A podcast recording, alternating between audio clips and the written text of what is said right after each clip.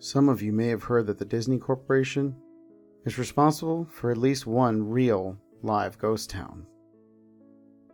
Disney built the Treasure Island Resort in Baker's Bay in the Bahamas. It didn't start as a ghost town. Disney's cruise ships would actually stop at the resort and leave tourists there to relax in luxury. This is a fact. Disney blew 30 million on the place. Yes, 30 million dollars. Then abandoned it. Disney blamed the shallow waters. Too shallow for their ships to safely operate. And there was even blame cast on the workers, saying that they were too lazy to work a regular schedule. That's where the factual nature of the story ends. It wasn't because of sand, and it obviously wasn't because foreigners are lazy. Both are convenient excuses. No, I sincerely doubt those reasons were legitimate. Why don't I buy the official story? Because of Mowgli's Palace, near the beachside city of Emerald Island in North Carolina. Disney began construction of Mowgli's Palace in the late 1990s. The concept was a jungle themed resort with a large, you guessed it, palace in the center of the whole thing. If you're unfamiliar with the character Mowgli, then you might better remember the story, The Jungle Book. If you haven't seen it anywhere else, you'd know it as the Disney cartoon from decades past. Mowgli's Palace was a controversial undertaking from the start. Disney bought up a ton of high priced land for the project, and there was actually a scandal surrounding some of the purchases. The local government claimed eminent domain on people's homes, then turned around and sold the properties to Disney. At one point, a home that had just been constructed was immediately condemned with little to no explanation. The land grabbed by the government was supposedly for some fictional highway project. Knowing full well what was going on, people started calling it Mickey Mouse Highway. Then there was the concept art. A group of stuffed shirts from Disney Co. actually held a city meeting. They intended to sell everyone on how lucrative this project was going to be for everyone. When they showed the concept art, this gigantic Indian palace, surrounded by jungle, staffed with men and women in loincloths and tribal gear, well, suffice to say, everyone flipped their shit. We're talking about a large Indian palace, jungle, and loincloths, not only in the center of a relatively wealthy area, but also a somewhat xenophobic area of the southern USA. It was a questionable mix at that point in history. One member of the crowd tried to storm the stage, but he was quickly subdued by security after he managed to break one of the presentation boards over his knee. Disney took that community and essentially broke it over its knee as well. The houses were razed, the land was cleared, and there wasn't a damn thing anyone could do or say about it. Local TV and newspapers were against the resort at the beginning, but some insane connection between Disney's media holdings and the local venues came into play, and their opinions turned on a dime. So, anyway, Treasure Island, the Bahamas. Disney sunk those millions in and then split. The same thing happened with Mowgli's Palace. Construction was complete, visitors actually stayed at the resort. The surrounding communities were flooded with traffic and the usual annoyances associated with an influx of lost and irate tourists. Then it all just stopped. Disney shut it down, and nobody knew what the hell to think. But they were pretty happy about it. Disney's loss was pretty hilarious and wonderful to a large group of folks who didn't want this in the first place. I honestly didn't give the place another thought, since hearing it closed over a decade ago. I lived maybe four hours from Emerald Isle, so really I only heard the rumblings and didn't experience any of it firsthand. Then I read this article from someone who had explored the Treasure Island Resort and posted a whole blog about all the crazy stuff he found there. Stuff just left behind. Things smashed, defaced, probably ruined by the disgruntled former employees who had just lost their jobs. Hell, the locals from all around probably had a hand in wrecking the place. People there felt just as angry about Treasure Island as folks here did about Mowgli's Palace. Plus, there were rumors that Disney had released their aquarium stock into the local waters when they closed, including sharks. Who wouldn't want to take a few swings at some merchandise after that? Well, what I'm getting at is that this blog about Treasure Island got me thinking. Even though many years had passed since its closing, I figured it might be cool to do some urban exploration at Mowgli's Palace. Take some photos, write about my experience, and probably see if there was anything I could take home as a memento. I'm not going to say I wasted no time in getting there, because honestly, it took me another year after I first found that Treasure Island article to get around to going up to Emerald Isle. Over the course of that year, I did a lot of research on the Palace Resort. Or rather, I tried to. Naturally, no official Disney site or resource made any mention of the place. That had been scrubbed clean. Even odder, however, was that nobody before myself had apparently thought to blog about the place, or even post a photo. None of the local TV or newspaper sites had one word about the place, though that was to be expected since they had all swung Disney's way. They wouldn't be out there lauding their embarrassment, you know. Recently, I learned that corporations can actually ask Google, for example, to remove links from search results, basically for no good reason. Looking back, it's probably not that nobody spoke of the resort, but rather their words were made inaccessible. So, in the end, I could barely find the place. All I had to go on was an old as hell map I'd received in the mail back in the 90s. It was a promotional item sent out to people who had recently been to Disney World, and I guess since I had been there in the late 80s, that was recent. I didn't really intend to hang on to it, it just got shoved in with my books and comics from my childhood. I'd only remembered it months into my research, and even then, it took me another few weeks to locate the storage bin my parents had shoved it all into. But I did find it. Locals were no help, as most were transplants who had moved to the beach in recent years, or old residents who just sneered at me and made rude gestures. The drive took me through an inordinately long corridor of overgrowth, tropical plants that had run rampant, an overpopulated area mixed with the native species of flora that actually belonged there and had tried to reclaim the land. I was in awe when I reached the front gates of the resort. Tremendous, monolith wooden gates, whose supports to either side looked like they must have been cut from giant sequoias. The gate itself had been gouged in several places by woodpeckers and eaten away at the base by burrowing insects. Hanging on the gate was a sheet of metal, some random scrap, with hand painted letters scrawled in black. Abandoned by Disney. Clearly the handiwork of some past local or an employee who wanted to make some small protest.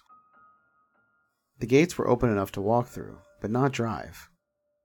So, grabbing my digital camera and the map, whose flip side showed a layout of the resort, I set off on foot. The inner grounds of the place were just as overgrown as the entryway. Palm trees stood unattended and ragged among piles of their own coconuts. Banana plants similarly stood in their own stinking bud riddled refuse. There was this sort of clash between order and chaos, as carefully planted rows of perennial flowers mixed with obnoxious tall weeds and stinking blackened mushrooms. All that remained of any outdoor structures were broken rotting wood and various charred bits of unidentifiable material. What was most likely an information booth or an outdoor bar was now simply a pile of assorted debris, chopped up by past vandalism and ravaged by weather. The most interesting thing on the grounds was a statue of Baloo, the friendly bear from the Jungle Book, which stood in a sort of courtyard in front of the main building. He was frozen in a jovial wave toward no one, staring into empty space with a silly, toothy grin as bird shit covered whole swaths of his fur, and vines ensnared his platform. I approached the main building, the palace, only to find the outside of the building covered in graffiti, where the original paint hadn't peeled and chipped away. The front doors weren't just open, they had been taken off their hinges and were stolen. Above the front doors, or the gaping maw where they had been, someone had once again painted Abandoned by Disney. I wish I could tell you about all the awesome stuff I saw inside the palace. Forgotten statues, abandoned cash registers, a full fledged secret society of homeless bums. But no. The inside of the building was so stark, so bare, that I actually think people had stolen the molding off the walls. Anything that was too big to steal counters, desks, giant fake trees they were all resting amid this empty echo chamber that amplified my every step like a slow rat a tat of a machine gun. I checked the floor plan and headed to all the locations that might seem in any way interesting. The kitchen was as you'd imagine an industrial food prep area with all the appliances in space. No expenses spared. Every glass surface was broken, every door knocked off its hinges, every metal surface kicked and dented. The entire place smelled like very old piss. The huge freezer, not even remotely cool now, had row upon row of empty shelf space. Hooks hung from the ceiling, probably for hanging cuts of meat. And as I stood inside for a moment, I noticed they were swinging. Each hook swung in a random direction, but their movements were so slow and small that it was almost impossible to see. I figured it had been caused by my footsteps. So I stopped one from swinging by clutching it in my fist, then carefully letting go. But within seconds, it started to swing once more. The bathrooms were in much the same state as the rest of the place, just like the Treasure Island resort. Someone had methodically smashed each porcelain commode with coconuts and other implements. There was about half an inch of rancid, stinking, stagnant water on the floor so I didn't stay there very long. What's odd is that the toilets and the sinks and the bidets in the ladies' room yes, I went there all dripped, leaked, or just ran freely. It seemed to me that they should have shut the water off long, long ago. There were plenty of rooms in the resort, but naturally I didn't have time to look through them all. The few I did peer into were similarly wrecked, and I didn't expect to find anything there. I thought there was actually a television or radio in one room, as I really think I heard a quiet conversation coming out. Though it was like a whisper, probably my own breathing echoing in silence. Or just another case of the sound of flowing water playing tricks on the mind. This is what it sounded like.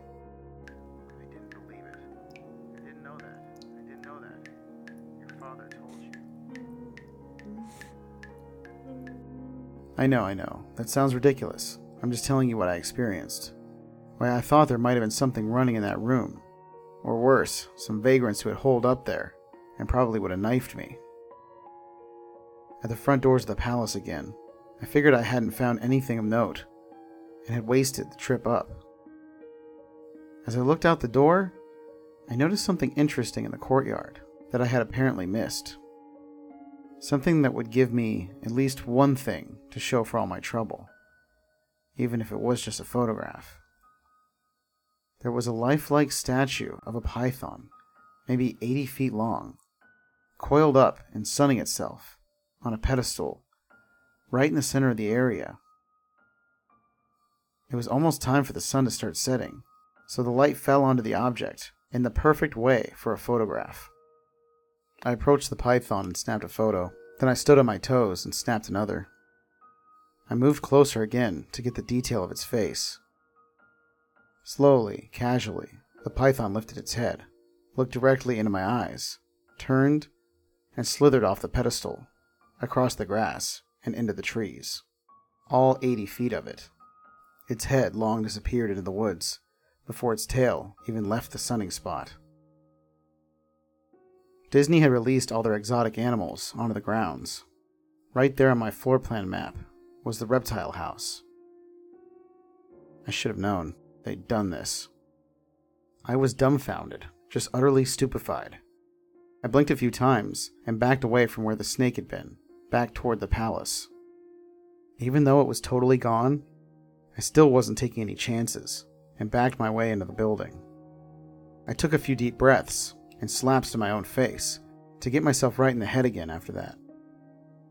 I looked for a place to sit down, as my legs were feeling a bit like jelly at this point. Of course, there was no place to sit down, unless I wanted to recline in the broken glass and dead leaf carpet, or haul myself up onto a desk of questionable reliability.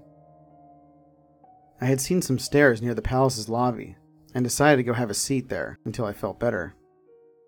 The staircase was far enough away from the front of the building to be relatively clean, save for a startling accumulation of dust. I pulled a wedge of metal off the wall, once again painted with the abandoned by Disney motto I had become accustomed to. I placed the wedge on the stairs and sat on it to keep at least somewhat clean. The stairway led downward below ground level Using my camera flash as a sort of improvised flashlight, I could see that the staircase ended in a metal mesh door with a padlock. A sign on the door, a real sign, read, Mascots only. Thank you. This perked up my spirits a little bit, for two reasons. One, a mascots only area would have definitely had some interesting stuff back in the day. Two, the padlock was still in place. Nobody had gone down there, not the vandals, not the looters, nobody. This was the one place I could actually explore and perhaps find something interesting to photograph. It didn't take much to bust the lock. Well, actually, that's wrong. It didn't take much to bust the metal plate on the wall that the padlock was hooked to. Time and decay had done most of the work for me, and I was able to bend the metal plate enough to pull the screws out of the wall. The mascot's only area was a startling and very welcome change from the rest of the building I'd seen. For one, every second or third fluorescent light overhead was illuminated, even though they flickered and faded randomly. Also, nothing had been stolen or broken, even if age and exposure were definitely taking their toll. Tables had notepads and pens. There were clocks, even a punch-in clock on the wall, complete with filled out time cards. Chairs were scattered around, and there was even a small break room with an old static filled television and long rotted out food and drink on the counters. It was like one of those post apocalyptic movies where everything is left in the state of evacuation. As I walked the maze like sub basement hallways of the mascots only area, the sights just became more and more interesting. As I went further, desks and tables were knocked over, paper scattered and almost melded with the damp floor and a large carpet of mold was slowly overtaking the real rotting crimson floor covering. Everything was just sort of squishy. Anything wood disintegrated into mush when I applied even the least amount of force. And clothing items hanging on hooks in one of the rooms simply fell to moist threads if I tried to unhook them. One thing that annoyed me was that the light was becoming more sparse and unreliable as I went further into the dank, suffocating depths of the place. Eventually, I reached a black and yellow striped door with the words Character Prep 1 stenciled on it. The door wouldn't open at first. I figured this was probably where the costumes were kept, and definitely wanted a photograph of that twisted, stinking mess. Try as I might, whatever angle or trick I did, the door wouldn't budge. That is, until I gave up and started to walk away. That was when there was a slight popping sound, and the door creaked open slowly. Inside the room was completely dark, pitch black.